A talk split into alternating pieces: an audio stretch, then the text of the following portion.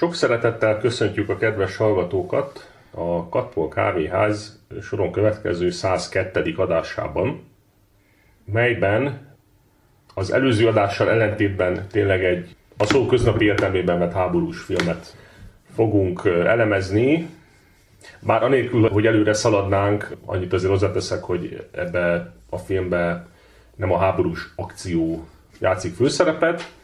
Én Reményen 83 vagyok, szokás szerint, és itt van velem ez. Üdv mindenkinek! Egy első világháborús filmről van szó, hát így hirtelen belegondolva lehet, hogy első világháborús filmmel nem foglalkoztunk még egyáltalán. Amikor megnéztük a nyugaton a helyzet változatlannak a legújabb feldolgozását, akkor eljátszottuk a gondolattal, hogy talán adást kéne róla csinálni. Végül nem csináltunk. Mondjuk igaz, hogy az a film kevéssé követi a regényt, ez most mellékes, de ahogy én emlékszem, első világháborús filmmel nem foglalkoztunk még egyáltalán, úgyhogy eh, ez is egy, egyfajta elsőzés lesz. Ez a bizonyos film valószínűleg sokak számára már ismerős lehet, annak ellenére, hogy egy viszonylag régi alkotásról van szó, mégpedig azért, mert ugye utólag is nagy megbecsülés, meg elismerés övezi ezt az alkotást. Ez a magyar címén a Dicsőség ösvényei, eredeti címén a Paths of Glory, Ebben az esetben pontos a magyar fordítás. Hozzá kell tenni, hogy nagyon fontos maga a rendező személye, Kubrick, aki később is ugye különféle háborús tematikai filmekkel elsősorban hívta fel magára a figyelmet. Neki ez egy nagyon korai alkotása. Még fekete-fehér maga a film. Ennyire korai alkotásról beszélhetünk. Igen, ugye 1957-es, akkor még teljesen megszokott dolog volt eh, fekete-fehér filmeket forgatni. Mondjuk lett volna mód arra nyilván, hogy színes filmet forgasson, de egyébként szándékosan fekete-fehér a film, hát a téma meg a környezet miatt. Ami azt illeti, ez a film annyira elismert, hogy még az amerikai kongresszus is megőrzése érdemes kulturális terméknek nyilvánította utólag. Ugye vannak ilyen filmek, amikkel ez történik, ilyen filmek is.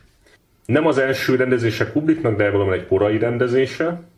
És amikor azt mondtam az elején, hogy itt nem a háborús akció dominál a filmben, Konkrétan arra gondolok, hogy nem is a harc a központi téma, hanem egy hadbírósági ügy. Fontos szerepet játszik ez, és illetőleg a politika a hadsereg felső vezetésében. Ez is megjelenik, mint egy motívum. Gyakorlatilag az, hogy hát nem túl jó képet fest a tábornoki karról egyébként ebben a filmben Kubrick. Hát egyáltalán nem. Igen, és hát ugye ez nagyon jól látszik majd abban, ahogy a főhős szándékait teljesen félreérti a tábornok, amikor ezt az egész ügyet felkarolja, mert ugye a történet úgy indul, hogy hát valahol kitalálják, hogy milyen ötlet lenne itt egy áttörést elérni, amit a főszereplő Dex, de egyébként meg Kirk Douglas játszik, ő gyakorlatilag már az elején megmondja, hogy ez nagyon rossz ötlet, hogy egy támadást itt indítsanak, mert hogy nagyon jól beásott ellenséggel állnak szemben. Hát nem hagyja meg a vezetőséget, és ugyanúgy elrendelik a támadást ígérnek ugye nekik mindent, hogy majd itt eh, micsoda támogatás lesz, ez igazából elmarad. És hát a támadás a legtöbb részen az így hanvába volt, tehát sok helyen nem is tudják elhagyni a lövészárkot sűrű ellenséges tűz miatt. És akkor a csapatoknak a parancsnoka a bíró tábornok, aki egy ilyen biztonságos harcállásmódon figyel az eseményeket, elrendel a tüzérségnek, hogy kezdjék el a saját állásaikat lőni, mert úgy gondolja, hogy gyávaságból nem hagyják el a lövészárkot, nem azért, mert az erős ellenséges tüzeleme akadályozza őket. Igen, hát illetve nem teljesítik a parancsot. Hát igen. Ami kontextustól függetlenül tény, csak hát, hát itt vannak csak bizonyos... nem azért nem teljesítik, mert nem akarják, hanem mert vannak olyan egyéb tényezők, amelyek mm. ennek a teljesítését lehetetlené teszik. A tüzérség parancsnoka azt akarja, hogy bírótábornok adja írásba ezt, hiszen ő nem akarja vállalni a felelősséget, azért egy ilyen parancsot végrehajt. Bíró azonban nem hajlandó ezt írásba adni, és így el is marad a tüzérségi támogatás. Viszont jól megfenyegeti a tüzérség felügyelőjét, hogy hát itt mindenféle eljárás lesz ellene. Ami egyébként aztán végül meghiúsul, mert... Elindul. Igen, mert itt más problémák lesznek hirtelen. Ugye bírónak az ő felettese, aki ezt törleszkedik. Brulár vezérőr nagy, hát ugye vele teázgatnak, és hát így konstatálják szomorúan, hogy nem sikerült elérni a kitűzött célokat. Ugye itt az a helyzet egyébként, hogy a tábornoki rendfokozatú tisztből ugye két visszatérő karakter van. Egyrészt Miró, másrészt Brulár. Egyébként a Paul Miró nevét többször emlegetik a, a filmben különböző helyzetekben, de a, az egyébként ilyen nagyon joviális, barátságos, idős bácsinak kinéző Brulárt, hogy ugyanúgy látjuk, csak ugye nem emlegetik fel néven, és egyébként egy nagyon megtévesztő, szerintem egy megtévesztő személyiség. Igen, hát ugye ő nagyon kedvesnek, meg közvetlenek tűnik fel, szemben ugye Miróval, aki meg ilyen arcsérülése van, és hát ilyen eléggé goromba személyiség. Igen, és ugye itt fontos dolog, hogy a filmben visszatérő motivum, hogy ők ketten így diskurálnak dolgokról, mert hát ugye ők döntenek itt érdemi kérdésekben, mert hát Dex ezredesű csapattisztként csak végrehajtja, vagy hát végre kéne hajtania. És nem teljesen világos amúgy, és szerintem ez a filmnek nagy pozitívum, hogy nem teljesen világos, hogy, a, hogy ez a drága, joviális, aranyos öreg úrnak mi a valós szándéka, mert az alaphelyzet az, hogy adott egy, hát egy domb igazából, mert ennél nem több az egész, amit ráadásul úgy azonosítanak, hogy egy hangyaboly, ami nyilván jelzi, hogy nem lehet marha fontos, ugye egy, egy magaslat a, a német védelmi rendszerben. Hát, hogy a igen, német... ez jól mutatja, hogy az első világháborúban így milyen hadászati célok léteztek, mint lehetséges célok, igen. Igen, és ugye megállapítják őt ketten, hogy, hogy az egész filmnek az első jelenete, hogy hát azért, azért ez nem egy egyszerű ügy ezt elfoglalni és hát abban maradnak, ugye azt mondja a vezérőrnagy, hogy hát végül is, ha van közösségi támogatás, akkor működhet. Meg ugye utánpótlás, ami egyébként nem lesz. Ugye ez megint egy visszatérő dolog, nyilván az egész hat történelemben van rá egy csomó példa, hogy így hát elrendelnek egy támadást, meg úgy lehet, hogy elméletben úgy lehetségesnek tűnik, de tehát a gyakorlatban olyan körülmények vannak, olyan esélyek, hogy ez képtelenség. Ugye itt is egy hát, ilyen... Itt felhoznánk egy aktuális példát, akkor a nagy ellentámadás a ukrán oldalról az orosz-ukrán háborúban, aminek részeként egy ilyen fél budapesti területet sikerült több hónapos áldozatos munkájával felszabadítani, mind az ott élő kb. 1500 lakossal. Igen, és Ugye itt az a helyzet, hogy egyrészt ez egy teljesen kifáradt ezred, tehát már harcba van vetve. Nagyon régóta, azt nem mondják, hogy milyen régóta, de nagyon régóta, és már itt teljesen kivannak. Ráadásul nem csak, hogy nem kapják meg a beígért tüzérségi támogatást, de erősítés sem kapnak. Pontosabban ugye erősítés sincs nekik ígérve csak egy nap után ami ugye annyit tesz, hogy amennyiben sikerül is ezt az elég komolyan megerődített dombot elfoglalni, akkor egy napig tartani kéne, ami mondjuk megint nyilván azt tételezi fel, hogy itt nem egy napról lesz szó, hanem valószínűleg többről, de ugye még ezt is elvárják tőlük. És ugye adott ez a helyzet, hogy az ezredessel közlik ezt a tervet, és hát ő nyíltan meg is mondja, mert ő egy büszke és egyenes ember, meg mondja, hogy ez hát nem. ugye ő gyakorlatilag ugye a legnagyobb ellentét, amit látunk, és amiért ő nem illik bele a felső vezetés, az ő törődik az embereivel. De neki nem csak eszközök arra, hogy plastiket szerezzen meg vállapokat, ez ugye nagyjából el is hangzik a filmben, ha jól emlékszem. Igen. Tehát, hogy ez a fundamentális különbség köztük, hogy Miró nyilván lecsap rögtön a lehetőségre, amikor a vezérőr nagy ajánlja neki ezt a támadást, mert hogy abban reménykedik, hogy ha itt sikerül elérnie ilyen körülmények között egy áttörést, akkor ez neki a katonai egy buszát emelni fogja. Emelni fogja, és egy hatás élére helyezik. Tehát ugye hatás parancsnok lesz, ugye hát több fizú, nagy státusz, meg minden feláldozható ember egy még nagyobb célért. Igen. Igen, és ugye ezt nem mondja ki nyíltan ez a drága, joviális vezérőrnagy, de hát ugye azt sejteti a dolog, hogy Hát uh, itt ez a jó kis ellentámadási terv elég szoború lenne, hogyha nem sikerülne teljesíteni, mert akkor sajnos a, a hatás parancsnoki kinevezése még mm, problémákba ütközhet, ha-ha-ha. Tehát ugye itt egy ilyen helyzet áll elő. Ketten egyébként szövetségesnek tűnnek fel a film alapján, de látni fogjuk azért később, hogy a nem azok. vezéről nagy nem egy túl sok könnyet, amikor Miró elbukik. Tehát, hogy...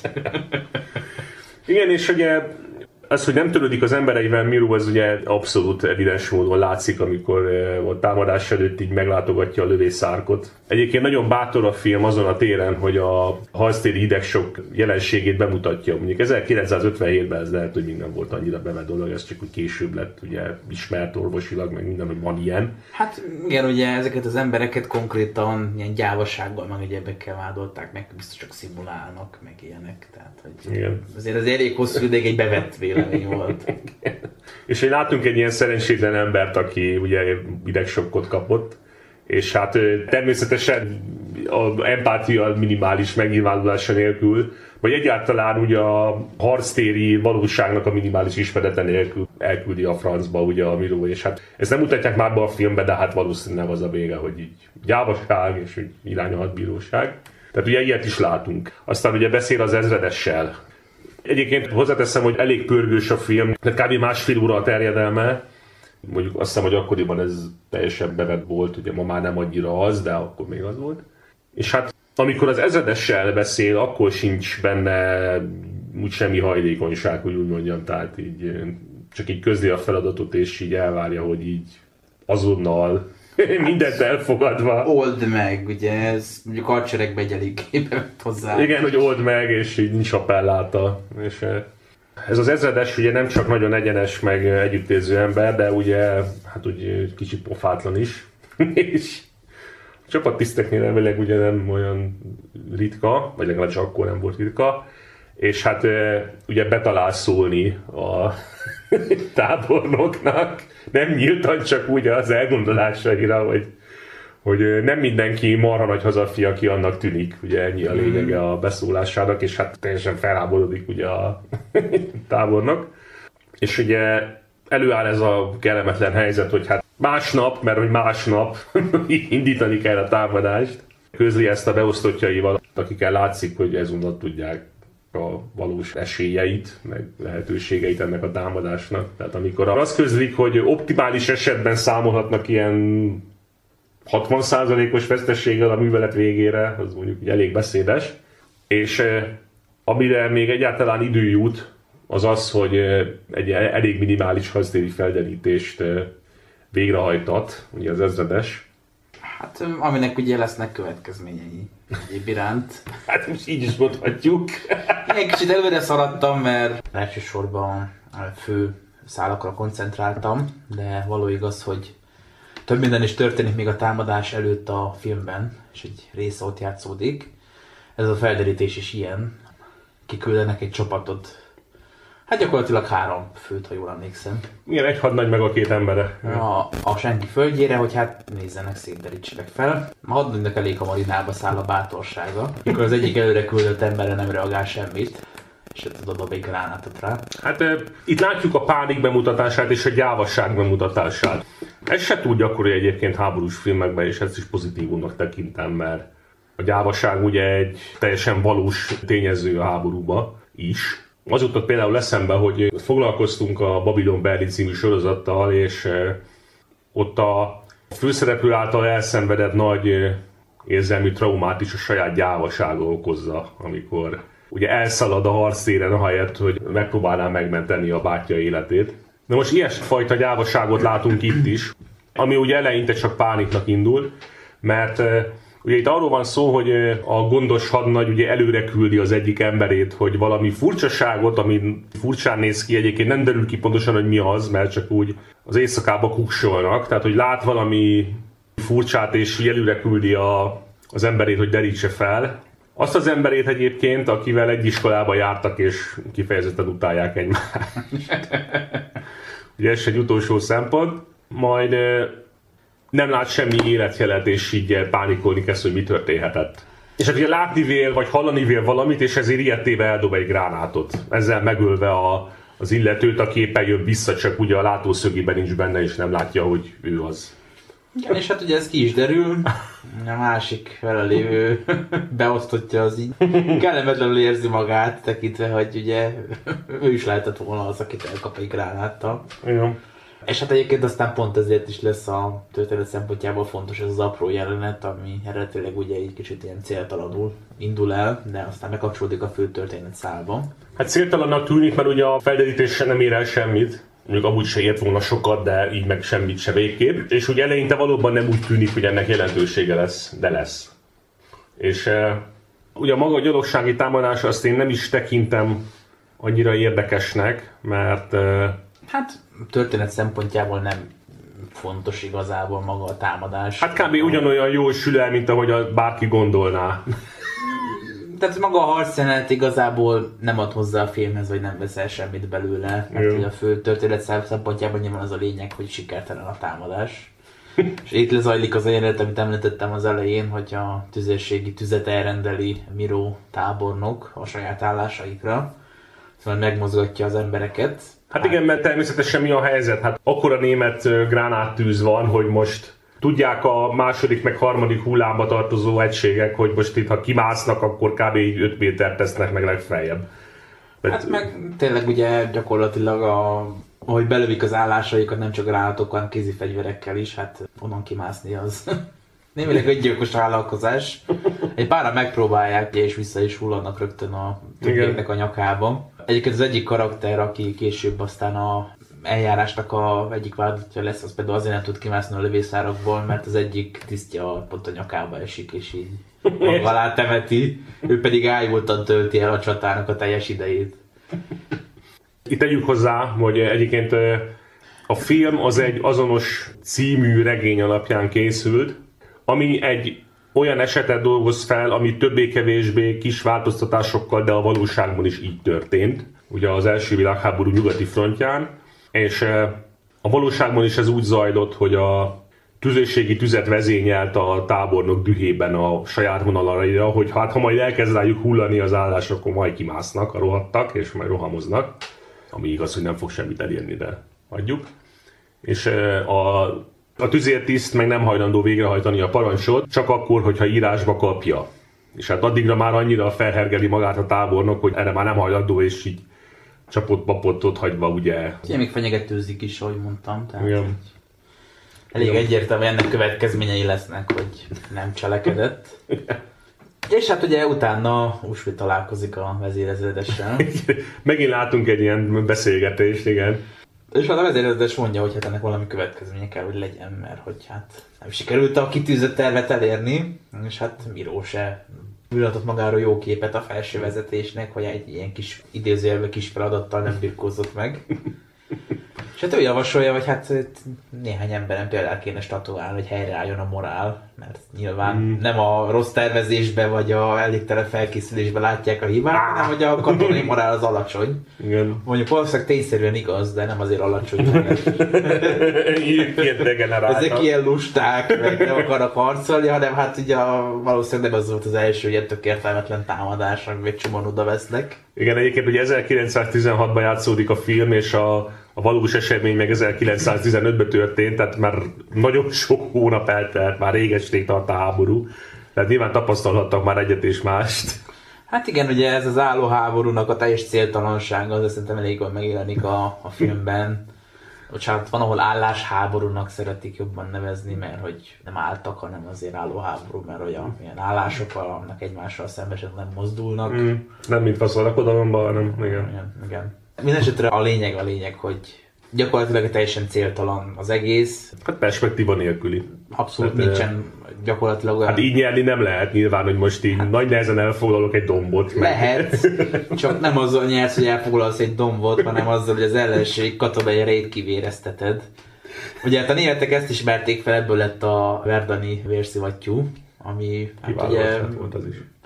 Jól működő kis ötlet volt, csak ugye nem számoltak azzal, hogy ők is közben közösségeket szenvedni.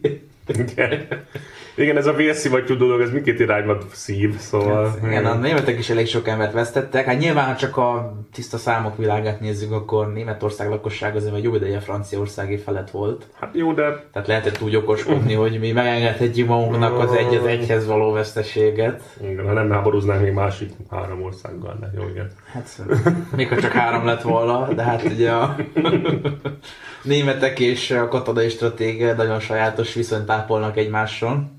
Igen. De minden esetre ugye a Miró tábornok az ugye még továbbra is olyan felizgatott állapotban van, hogy ő már tized eltetne, ugye római szokás szerint, de a jelenlévő vezérőrnagy meg Dax ezredes azért, ez a Dax ezredes is ott van a egyeztetésen. Azért, Hát nyilván csapattisztetőt is elhívják ide. igen, és akkor visszarántják egy kicsit a realitások szintjére, hogy hát lehet, hogy az ókori Rómában ez benne a dolog volt, de most ez egy teljesen más helyzet van. Meg Tegyük hozzá, hogy az ókori rómaiak megengedhették maguknak ezt a luxust, tehát hogy Itáliai különösebb gond nélkül veszítetett el több légiót, anélkül, hogy így komolyabban a katonai potenciáját ez veszélyeztette volna. Igen. Hát uh, itt azért ilyet nem látunk. Tehát 16-ban már a francia hadsereg az eléggé le volt gatyásodva, és komoly problémákkal küzdött, hogy a flottat egyáltalán fent tudja tartani. Igen. Nyilván ezért született meg az említett Verdani vérszivattyú ötlete, hogy hát akkor most már közel állunk a nagy győzelemhez. Már csak egy kis erőfeszítés kell. Igen, már csak pár százezer embernek kell meghalni, és eljön a dicső új korszak. És hát ugye azt javasolja aztán végül a vezérőrnagy, hogy hát három embert válasszanak ki. Hát a, a három zászlóajból, igen. Minden zászlóajból, amelyek részlet a támadásról egyet-egyet, és Hát akkor, az akkor úgy jó van. Na, jó van. és akkor úgy mindenki személyesen Boldog. is magáénak érzi a példát, hogy keményebben kell harcolni a köztársaság igaz ügyéért. Igen, mert az eredeti ügyben is az volt, hogy nem is állították azt a hadbíróságon, hogy ők az a négy, egyébként már a valóságban négy tizeresről volt szó, hogy az a négy tizedes a felelős, nem erről volt szó, hanem hogy azt mondták, hogy így statuálnak példát, ugye elrettentő példát azáltal, hogy a résztvevők közül négy embert megbüntetnek. És itt ugye a filmben is ugyanezt történik, hogy hát akkor példát statuálunk. Hát igen, ez ugye a hadseregben azért elő fog fordulni. Azért a modern konfliktusokban egyre kevésbé hozzáteszik. Ez inkább történelmileg volt jelentős. Hát a sorozott hadserege korábban, igen. Igen, azért ugye a második világháború óta hogy például nagyon volt rá, hogy, Hát nem jellemző, igen. Úgyhogy... hogy bármilyen módon próbálnak meg a harci morát javítani. Hát ugye ezek a mindenféle emberi ok, meg ilyen apró, apró egyéb nehézségek így az útjába állnak ennek a remek katonai rendcsinálásnak. És hát akkor ugye következő nagy feladat kiválasztani azt a három szerencsést, aki magájának érezheti a példastatuálás feladatát. És ugye a zászlói parancsnokoké ez a feladat. Ugye? Igen, és hát minden zászlója máshogy választanak. Ugye van, ahol sorsot húznak például. Ez nyilván bebet volt ekkoriban a hadseregekben, döntsön a szerencse. Mm. Leveszi a felelősséget ugye a vezetőről, másrészt a katonák meg úgy érzik, hogy hát nem kibasztak velük egyéni alapon, hanem így alakul. Hát valahol meg ugye kijelölnek valakit. Igen. Van, ahol ezt komolyan veszik. A harmadikban azt hiszem az volt, hogy találtak egy eszmére. Az egyik ö, közlegény az eszméletét vesztette a támadás során. Hát igen, amit említettünk, hogy valaki a nyakába hullott, és Igen. elsajta a lövészárkot, ugye azért esik rá a választás, mert hogy meg se próbálta. Hát ebből kifolyólag aztán meg is lesz a három ember. Ugye hozzá kell tenni, hogy ahol kijelöléssel történt ott, hogy, hogy nem azt jelölték ki, aki a felderítésen a hadnaggyal együtt látta, hogy a hadnagy megöl egy bajtársat. Véletlenül elvileg hát akkor is megölte, igen, az meg úgy kellemetlen. Tehát ennek nyilván valami következménye lenne egy másik hadbírósági eljárásban, de hát Csak ugye az a probléma, hogy hárman voltak, két túlélő van, és az én szavam a tied ellen, ugye sajnos. Hát igen, nehéz lenne ebből bármit bizonyítani. Bár ugye azért aztán meg is keresi az illető a Dex ezredest, és hát a Dex azért elhiszi neki ezt a dolgot. Csak hát nem tud mit kezdeni. Ugye az látszik, hogy Dex eléggé meghasonul ettől, mert tudja, hogy ha hibáztak, az nem ennek a három katonának a kontójára van írva, hanem az egész hadvezetés tök értelmetlen célt tűzött ki nekik, amiknek a végrehajtása nem is voltak volna képesek. Mm. Hát magyarul lehetetlent váltak el tőlük, és mivel ez nem sikerült, ez most meg akarják büntetni őket. Mm. Ezt nagyon igazságtalannak érzi, és hát így próbál ide-oda törleszkedni, hogy ebből valahogy ne legyen semmi. Hát ugye ez nem jön össze. De vigaszul felajánlják neki, hogy akkor ő legyen a védője ezeknek az embereknek. Hát jelentkezik erre a feladatra és engedélyezik. Igen. Ugye látjuk a hadbírósági eljárást, amit egyébként nem sok filmben látni reálisan ábrázolva, itt amennyire meg tudtam ítélni reálisan van ábrázolva. Nem is tudom, mennyire lehet jogi eljárásnak nevezni, ami itt történik, mert Hát ugye foglalkoztunk már a Dreyfus ügyjel egy Igen. korábbi adásban, igen, és annak kapcsán jegyezte meg epésen Clemenceau, hogy a katonai igazságszolgáltatásnak annyi köze van az igazságszolgáltatáshoz, mint a katona zenének a zenéhez. Ö, ez Igen, itt vagy- is megjelenik. Igen. Igen, vagy a military intelligence-nek a intelligence. Na most ugye az ugye emberileg még érthető, hogy át a hadseregben nyilván arra törekednek, hogy mindent gyorsan elintézni, mert nem lehet lacafacázni mindenen. Hát, ugye nyilván az van, hogy ö, világ elvtárs elnézés az az ítélet. Tehát, már előre el van döntve, hogy mi lesz az eljárás kimenetele. És akkor ilyen nyalánkságból kiderülnek, hogy a pártiratot nem olvasták el, igen. Sőt, hát ugye a védő meg csak kapta. Mondjuk ugye egy, polgári eljárásban ilyesmi nem fordulhatna elő. És a számomra külön humoros volt, hogy a, a vád még így meg is mondja, hogy de hát a vádirat nagyon hosszú, meg maga nem várhatja el, hogy ezt így elolvassuk. Egyébként is minek az? Tehát tudjuk a tényállást, nem? Igen, és ugye látjuk, hogy itt próbálkozik. Hosszas szívhez szóló gondolatokat mond, hogy azok az emberek miért nem érdemelték meg a halált, és hogy minden tőlük tehetőt megtettek. Ezt is látjuk, hogy a hadbíróságot ez különösebben nem hagyja meg. és akkor ehhez képest láthatjuk, amikor az ügyész színre lép, hogy hát ő nagyon rövidre fogja, és nem is próbálkozik azzal, hogy bármit bizonyítson, vagy így bármilyen erőfeszítést tegyen, hanem csak így kötelezően elmondja, amit el kell. Tehát, hogy látszik, hogy kettőjük közül érti a szerepét ebben az eljárásban, a Dex meg nem. ő tényleg azt gondolja, hogy ezeket az embereket megmentheti, de hát ugye látjuk, hogy kezdettől fogva, ugye, ahogy az angolok mondanák, the game is rigged. Tehát, hogy elcsalták magyarul, tehát hogy nem igazán van esély arra, hogy itt bármit tegyen, és hát ugye aztán végén nem is jön össze. Pedig hát ugye a tanúkihallgatások meg minden során Dex mindig igyekszik őket olyan színbe feltüntetni, tehát például az is kiderül, hogy miért nem hagyta a lövészárkot, hát rám esett egy ember is így. Sajnálatos módon eszméletlenül nem igazán tudtam harcolni. Persze abban is belekötnek, hogy monareszem tanú, meg ilyen okos dolgok, igen. Nyilván más ne várjunk a vádtól egy ilyen helyzetben, persze. Meg mm, ugye nem is volt cél egy valós eljárás lefolytatni, mert ugye maguk a résztvevők is tudták, hogy ez a három ember, ez most nem jobban felelős a verességgel, mint a többi, aki nem állott. Igen, ebből nem is csinálna semmi titkot. Igen. Tehát ez az egész eljárás alatt teljesen nyilvánvaló, hogy ez egy kirakat eljárás, megtartják, mert muszáj, de amúgy már el van döntve minden. Mm. És az ugye aztán meg is születnek ezek a halálos ítéletek, kivétel nélkül. Ugye, hát látjuk, hogy Dexet eléggé lesújtja ez az ügy, mert hogy tényleg abba bízott, hogy most az igazát tudja bizonyítani. Igen. Hát ez nem jön össze, és hát ugye akkor kivégzés már rögtön másnap, tehát nem lacafacáznak. Igen. Gyorsan tudjuk, leessünk túl rajta, és akkor mehet minden tovább a maga módján. És ugye látjuk az utolsó estéjét a három ö, embernek, aki részt vett rajta. Igen, és ez nagyon emberi, nagyon valós ez az ábrázolás, hogy látjuk, hogy másképp reagál mindenki a halálfélelemre. Hát persze van, aki ugye elfogadja, beletörődve, most már mindegy, Mm. egyikőjük van, aki teljesen elveszti az eszét, és aztán ugye Hát ugye elkezd fantáziálni szegény, hogy megszökik, de hát mondjuk annak semmi reális esélye nincs. Aztán ugye valamilyen verekedést is kirobbantott, mert ugye eléggé ilyen passzív agresszívé válik, és hát úgy fejbe kólintják, hogy egy hordágyba kell rakni, mert így teljesen mozgásképtelen betörik a koponyája, meg ilyesmi. Tehát, hogy konkrétan a csávót azt ilyen hordágyra kötözve viszik el kivégezni. És fontos karakter a pap, akinek nyilván megvan a maga feladata, ugye katolikus nemzet. És eh, érdekes volt látni, hogy tényleg a maximálisan próbálja ő is tenni úgy a feladatát, ahogy ő azt a saját ideájai, meg az egyház ideájai szerint ismeri. És hármójuk közül az egyik az ugye elég agresszíval, szegény pappal szemben, mert így igazából rajta kitölti minden dühét, amit ugye a világ egész igazságtalansága miatt érez. Ugye pont a pap lesz az, aki hát felhozza azt a teljesen jogos érvet, hogy most ez az ember elájult, lehet, hogy agyvérzése van, vagy nem tudom, most így akarják kivégezni. Mégis.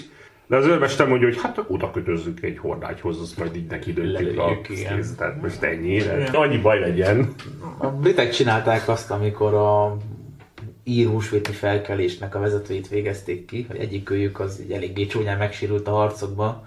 Hát egy ilyen székre oda ültették, és így lőtték agyon, tehát hogy... Meg lehet ezt oldani, ha nagyon Nem akarjuk. akadály, nem akadály, igen. Vagy ö, azt hiszem, hogy most hirtelen akartam mondani, és nem tudom, Veselényi vagy Battyányi volt az, aki elvágta a saját torkát, vagy próbálta. Uh, Batyányi volt az, aki egy borotvával, hát nem elvágta, mert ugye az akkor meghalt volna, hanem, Hát nem siker, nem. hanem konkrétan így végig húzta rajta a borotvát, hogy a, a kötél az ugye ne lehessen a nyakába akasztani, de nyilván ennek az az oka volt, hogy ő azt akarta, hogy ne kötéllel végezzék ki, mint a közönséges bűnözőket, hanem sortűzzel. Nek némileg más volt az oka, de a lényeg ugyanaz, hogy hát igen, vannak ilyen dolgok arra, hogy Mert úgy hallottam, hogy őt majd, hogy nem így fekve lőtték le, mert ugye kivérzett szegény nagy részt. Hát igen, valamit valamiért. De ugye nagyon el akarta kerülni azt, hogy őt felakasszák, mert ugye ez a közösséges bűnözőknek volt a végzése a környéken, úgyhogy Igen. Na szóval minden esetre itt hordágyon oldják meg ezt a dolgot, de nem csak a, az utolsó estéjüket látjuk, ami tök jó be van mutatva, hanem a maga a kivégzés kapcsán látjuk ugye a reggelt, és ez is egy nagyon jó jelenet, amikor viszik őket, és már akkor túl vannak az utolsó vacsorán, mert ugye kaptak sült csirkét, ami nem volt túl jó, meg kaptak egy kis bort, mégis. És akkor hát előáll a helyzet, hogy hát itt ténylegesen most már menni kell, és a kettejük az nem bírja ezt idegekkel. Hát persze úgy kettejük, hogy a harmadik eszméletlen. Igen. Hát igen, ő már egy fél óta van bucira verve, mert agresszívkodott. Igen, de hát a másik kettő nem képes arra, hogy a saját lábán úgy elhagyja a, a Hát igen, összeomlanak. tehát- összeomlanak. Vannak más példák is, tehát ugye igazoltan ugye vannak olyanok, akik szépen méltósággal viselik, de ebben nem képes mindenki. Hát Igen, igen, igen, ugye Különösen egy ilyen ennek helyzetben, bele ahol- lehet menni a pszichológiai okaiba, nyilván amikor valaki látja, hogy innen már minden mindegy, és az utolsó dolog, amit az életemben teszek, akkor olyan tisztán tűnik minden, mert Igen, de csak Ugye mondjuk ők, egy- ők ártatlanok, tehát más a helyzet. Hát még ártatlanul is ugye, Igen. ha valaki olyan személyiség, akkor nyilván kap egy világos lezárást, akkor itt ugye mire számíthat. Akiben erősebb az életösztön, mint az önbecsülés, az, Az sokkal nehezebben fogja ezt elviselni, mert tudja, hogy egy ponton vége lesz, és onnan soha tovább. Tehát, hogy nyilván ugye ez a kétféle embertípus létezik igazából. És egyébként aztán Dex sajátosan áll bosszút a padnagyon, amiért ezt a illetőt ő felrakta a halállistára, mert rábízza a kivégző osztag vezetését. Hát egy ilyen pedagógiai célzattal, hogyha valakit el akarsz intézni, akkor csináld saját kezüleg. Igen. És a, annak ugye a legnehezebb része csak, hogy a esetleg tájékozatlanabb olvasó kedvé mondjuk el, hogy nem egyszerűen levezényelni kell a kivégzést, hanem utána mindenkit fejbe kell lőni. Hát igen. Úgyhogy... Mert hát biztosra kell menni sajnos. Illetve a katonatársak között ezek a ebben résztvevő személyek nem voltak túl népszerűek. Tehát, hogy aki bajtársakra lő még, ha ilyen eljárás keretében is azért soha nem tartozott a népszerű személyek közé. Igen, és hát szegény hadnagy ugye így kibújna alóla, de nem. Hát, nem, nem Dex elég világosan megmondja, hogy Parancs kész. Nem kérés volt, parancs volt. Csá, igen. Hát, és ugye elég világosá is teszi, anélkül, hogy bármit ugye nyíltan kimondana, hogy tud a felderítésen történtekről, és tud arról, hogy miért ő lett kinevezve arra, hogy kivégezzék. Egyébként itt is zseniális a színészi játéketben jelen, amikor megkapja a feladatot. Annyira látszik, hogy így borzong az egésztől, ugye? És hát ugye eljön a nagy reggel, és mivel pedagógiai célzatú mind a három kivégzés, ezért jelen kell lennie az egész alakulatnak. ezeret felsorakozik.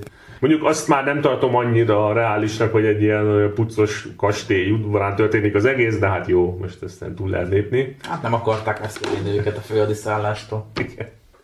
És eh, amit nagyon értékelendőnek találok, hogy mintha lenne esély arra, hogy talán valaki közbelép, valami főtiszt, és Igen, ezt egyébként a végig fenntartják.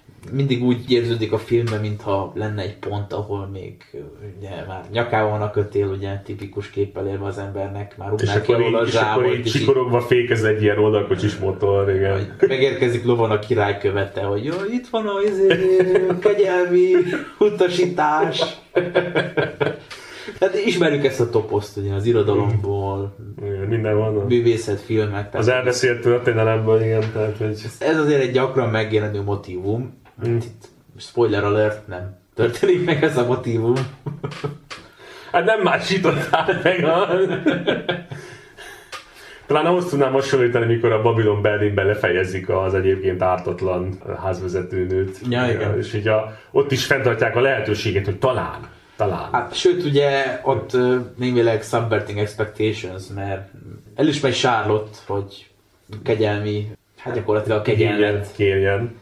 De a kegyelmet már Mert ugye ott találnak egy indokot, mert hogy a születésnapja van a kancellárnak, vagy valamilyenféle ökösség. igen, igen, és hogy el lehessen halasztani, mert akkor hát a kegyelem még végigmegy. Igen. De hát Hát telefon nem veszik fel, bezárják az ajtót, nincs a portál senki, és így gyakorlatilag, ráutaló magatartás. gyakorlatilag mire oda jut, így az ajtóban nézi végig, hogy lefejezik.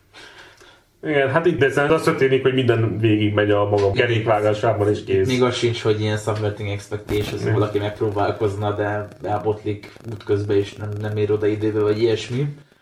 Hanem itt ugye ténylegesen levezénylik a kivégzést. Bár az egyik eh, közlegény az igazából elég sztoikusan ugye elviseli, csak a másik szerencsétlen ajvékol meg minden. Igen, az egyik őjük ugye pont az, aki nem omlik össze, hanem hát ugye egy elfogadja, hogy nem lehet mit tenni, ez van.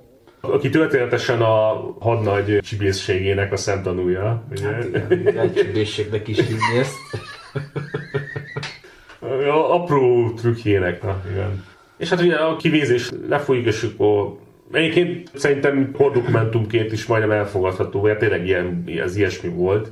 És akkor hát ugye, bár csak ugye a, a lezárás marad. És hát ugye egyébként a franciáknál a szokás az volt, amikor valakit agyon lőttek, így kivégzőztek, hogy az egyik őjük az egyébként vaktöltényt kapott. Mhm. Pont azért, hogy így mindenki Azt nyugtathassa magát azzal, hogy nálam volt a vaktöltény. Igen.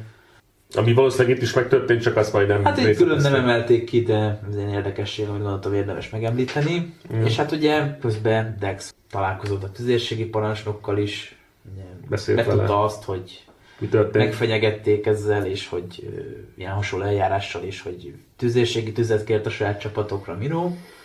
És hát a következő, ezután a kivégzés után a következő alkalom, amikor összeülnek, akkor És van előtte egy ilyen nagy estély, ahol még Ja, először igen. elmondja ugye a vezérőrnagynak a dolgait.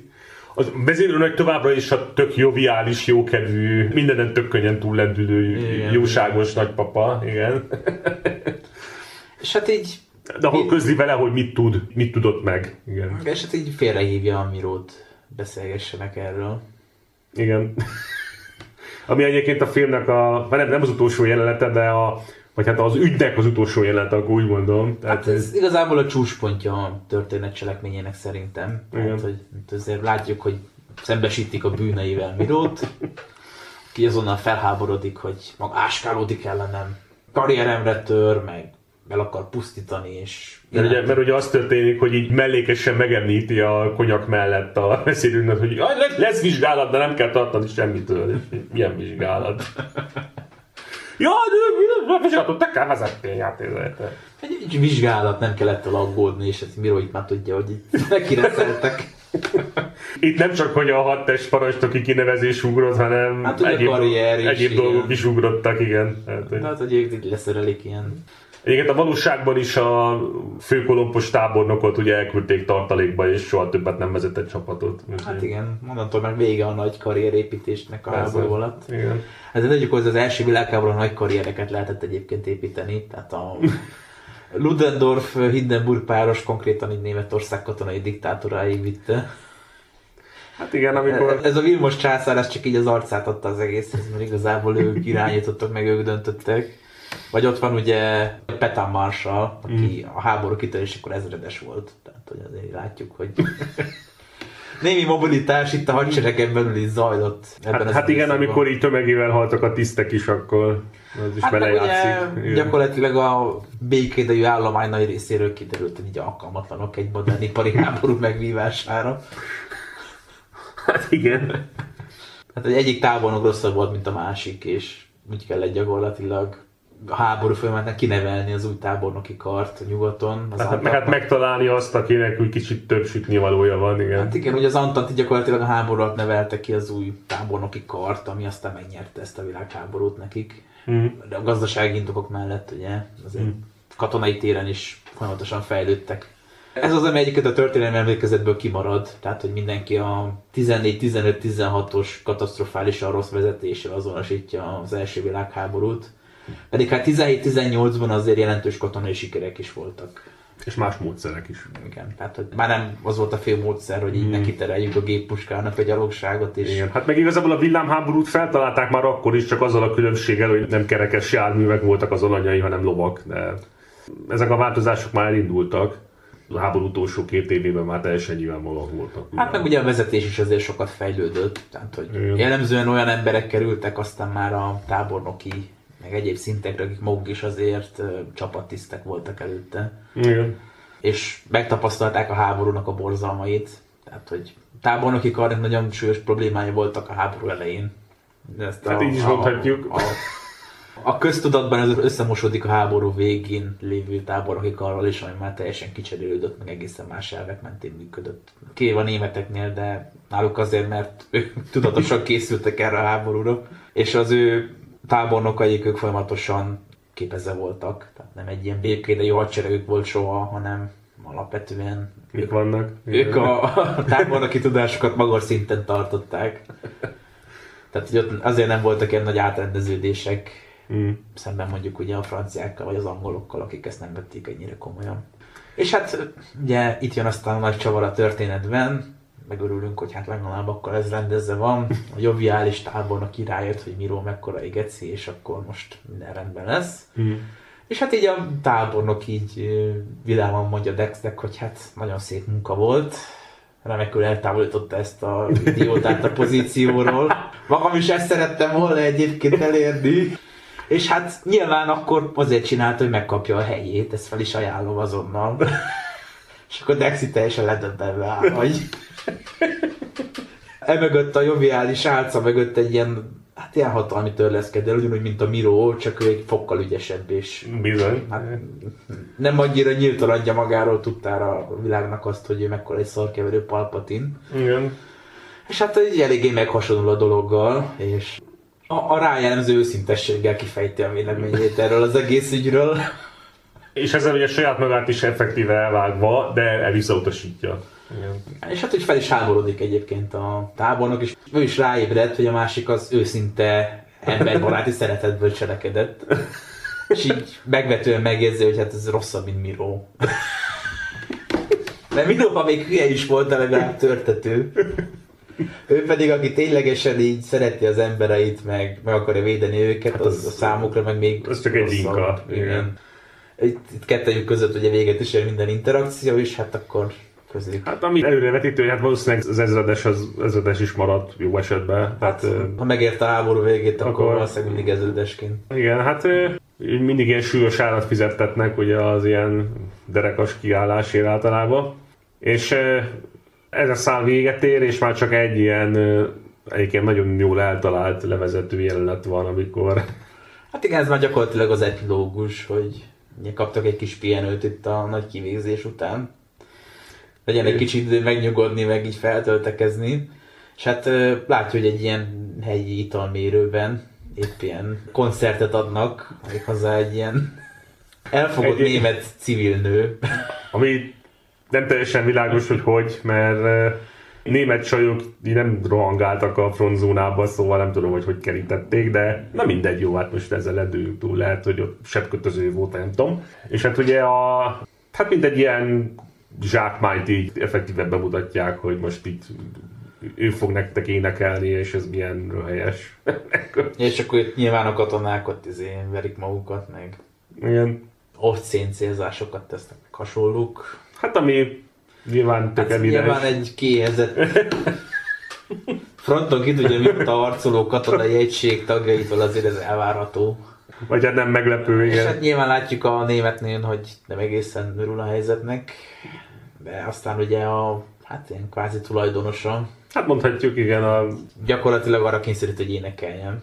És hát akkor így abban marad a gúnyolódás, meg a milyen obszén I- igen, mert ugye olyan számukra olyan szépen énekel és egy olyan szép dalt, hogy... Hát hogy mindenki így ugye ezt a csodát megszemléli, hogy na hát itt még a háború, meg a halál közelségében is azért vannak itt ilyen dolgok, amik... Igen, és hogy van valami, ami emlékezteti őket a békeidőkre, amikor utoljára hallottak ilyen dalokat. Gyakorlatilag igen, igen. Tehát, és akkor maga Dex is így kicsit megigézve nézi a jelenetet. Csak hát aztán véget ér a dal, és akkor jön a parancs, hogy na vissza a frontra, újra harcolni, meg meghalni kell, és hát itt ér véget a film. Gyakorlatilag Igen. ugye ez egy elég sötét lezárás. A epilógus ugye próbálta egy picit enyhíteni ennek a terhén, de hát ugye azt látjuk, hogy nem változott semmi. Hiába sikerült ezt a rossz indulatú karrierista bírót innen kilökni. Gyakorlatilag olyan szinten romlott az egész rendszer, hogy nem történt előrelépés. És ugye még egy utolsó emberséges tette van a Dex ezredesnek, hogy ugye a őrmester már ugye zavarnak mindenkit vissza ugye a kimenőről, és akkor hát hagyjon már nekik még egy pár percet itt, ugye, azt mondja. Igen. Tehát Hát ő már megteheti. Tehát szóval egy nagyon jól eltalált lezárást láthatunk, ami nyilván nem volt meg semmit, ahogy mondtad, de ugye egy olyan oldalát mutatja be az eseményeknek, ami a váratlanul éri a nézőt. Hát gyakorlatilag az egész filmnek az az üzenete szerintem, hogy ha valami ennyire romlott, és ennyire rossz, akkor nem lehet rajta változtatni. Tehát hiába vannak ezek a jó szándékú emberek, hát mint a. Dex. Miután ez az egész így lezárul, és visszazavarják harcolni, mert nem volt arra hajlandó, hogy beálljon közéjük. Akkor onnantól business as usual. Tehát, hogy majd újra valamit tök értelmetlen célra ráküldik őket, újra lesz meg következménye, ha nem sikerül, stb. Igen. És egyébként pont ezért ugye igazából botrányfilm volt a maga korában, mert, mert ugye amerikai filmről van szó, és a színészek is amerikaiak, meg angolok. Jó, hát ha most van köztük skót, meg velszi, akkor elnézést, de hát angolok, úgy láttam. És egyébként mindenki angolul beszél a filmben, de hát ez korabeli viszonyok között érthető. Ugye annyira húsba vágó volt ennek a filmnek az üzenete, meg a bemutatott valóság, mert ez a valóság volt, tehát ugye ezt mondjuk el még egyszer, hogy ugye Franciaországban 1975-ig nem mutatták be a filmet, tehát majdnem 20 évig. Tartva magukat ahhoz a jogi elfhez, hogy hát a hadsereget gyalázni azt nem lehet. Sőt, hát ez nem csak jogi elv, hanem konkrétan ugye törvény. Törvény, igen. Ami ugye Oroszországban tudjuk, hogy nagyon rossz. Tehát, hogyha Oroszország akarja a hadsereg becsületét védeni, az egyértelműen annak, hogy diktatúra van. Ha mondjuk hasonló törvény van Franciaországban vagy Olaszországban, az a demokratikus működésnek a természetes velejárója. Nem csak, hogy nem mutatták be Franciaországban egyébként, hát ugye vártak majdnem 20 évet azért, hogy a, mire a köztudatban már kiesett a film, akkor már úgy ítélték meg, hogy nincs kockázata. És nem mutatták be a filmet ugye Svájcban és az NSK-ban sem. Jó, ez, nem 20 évig, de egy ideig. De ezt csak azért tették, mert egyébként a, az illetékes hatóságok úgy gondolták, hogy inkább nem terhelik ezzel a kapcsolatokat Franciaországgal. Mondjuk szerintem a német-francia kapcsolatokat sokkal komolyabb tényezők is terhelték. Nem biztos, hogy ez a film lett volna az a pont, ahol így az utolsó szalma száll. Igen, de azért inkább úgy voltak vele, hogy ne. Úgyhogy egy ilyen utóélete volt a filmnek, és egy ekkora botránynak számított legalábbis Franciaországban. Hát, Ez volt igen, a- a francia hadsereg nem fest túl jó képet. Hát mondjuk azt, hogy igen, inkább egy egészen negatív képet.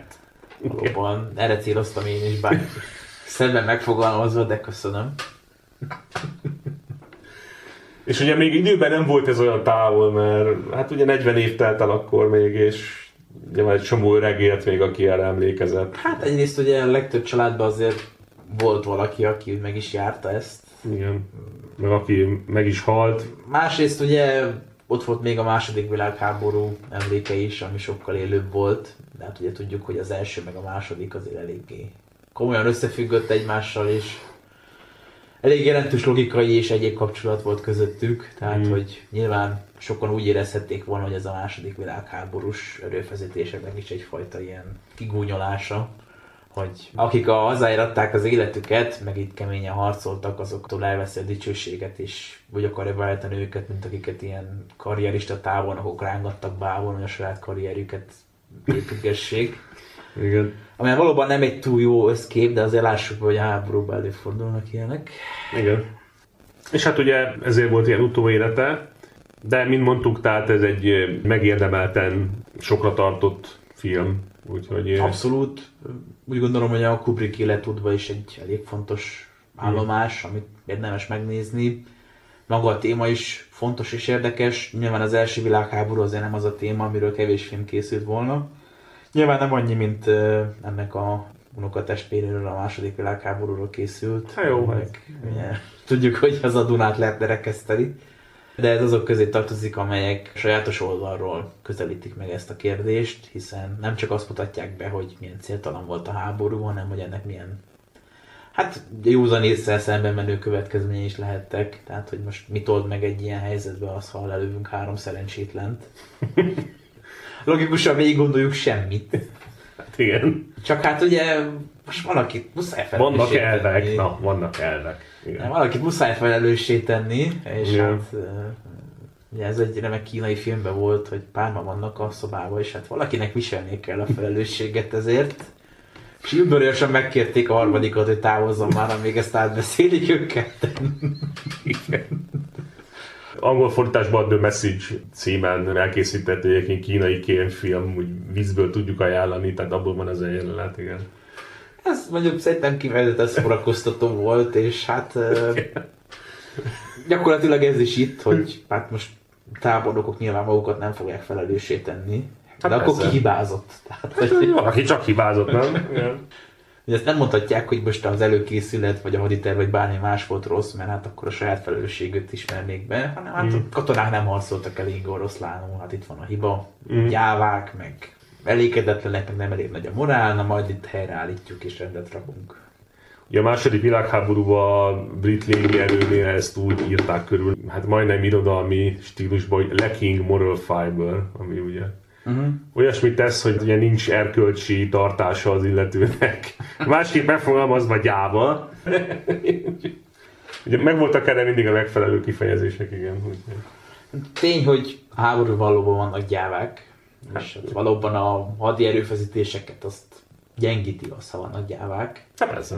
De ugye lényegesen több embert szoktak általában gyávasággal vádolni, mint ténylegesen gyávák is egy háborúban, mert hogy ez nyilván ugye nagyon kézenfekvő eszköz tud lenni, hogyha valakitől meg kell szabadulni, hát úgy gyáva. Hát igen, ugye objektíva azért lássuk be, hogy a valódi gyávasság azért nem olyan gyakori, még háborús helyzetben sem. Tehát, lehet, hogy ilyen kvázi fertőző hatású, ez igaz, mert ugye pánikkeltő és a többi, és a többi, de azért igazán gyáva ember is kevés van. Szerintem ez történelmi tapasztalat. Igen, Egyébként érdekesség, ez csak hogy eszembe jutott a gyávaság kapcsán, hogy már a római centúriókat is felkészítették arra, hogyha valaki gyávaságot mutat, akkor vele megfelelően elbánjanak. Kaptak egy bunkos botot, amivel szabadon fenyíthették a gyáva katonát, hogy jobb harci kedvre tudják bírni. És hát nyilván ugye a tizedelés döntőt és a rómaiak találták ki taktikaként, aminek ugye az a sajátos módszert anna, hogy nem az bünteti, aki ténylegesen gyáva volt, hanem hát, úgy kollektív büntetésként az egész egységet. Mm. És nyilván erősíti a csapat kohéziót, mert ugye tudják, hogy hát legközelebb, hogyha gyáva vagyok, akkor most megölöm egy csomó bajtársamat. Tehát Igen. egy sajátos pszichológiai hatása ennek van, és nyilván nem véletlenül a római légiók hódították meg egész Európát, meg Észak-Afrikát, meg a közel-kelet egy részét. Tehát, hogy valamit tudtak, csak hát nyilván ahogy fejlődik a társadalom, meg ahogy változnak a emberek ö, hozzáállása, meg elvárásai a világ felé, ugye azért ezeket az eszközöket alkalmazni egyre nehezebb. Mm. Említettük is az elején, ez elég anakronisztikus lenne, ha most nem tudom. Nem sikerült volna egy tálibálást kifüstölni az amerikaiaknak, és ezért így agyonlőnek két katonát. És azért gondoljunk bele, hogy nyilván nem fordulhat elő. Igen. Hát, talán az időben az utolsó alkalom, amikor ilyenek voltak talán a afganisztáni szovjet jelenlét, amikor így gondolom volt ilyen, vagy így bár nem tudom, hogy szerintem a mágyolövés ott sem volt. Tehát, Hát valószínűleg így, nem tudom, elküldték büntető századba, vagy ilyesmi Igen. lehetett. Igen, már akkor sem volt ilyen. Úgyhogy hát szerintem kb. ennyit akartunk elmondani a filmről, ajánlani mindenképpen tudjuk, hát különösen annak, akinek érdekes ez az első világháborús téma, mert ahogy mondtuk, ez egy teljesen történelemhű film, úgyhogy köszönjük a figyelmet, és a legközelebbi viszont hallásra. Viszont hallásra.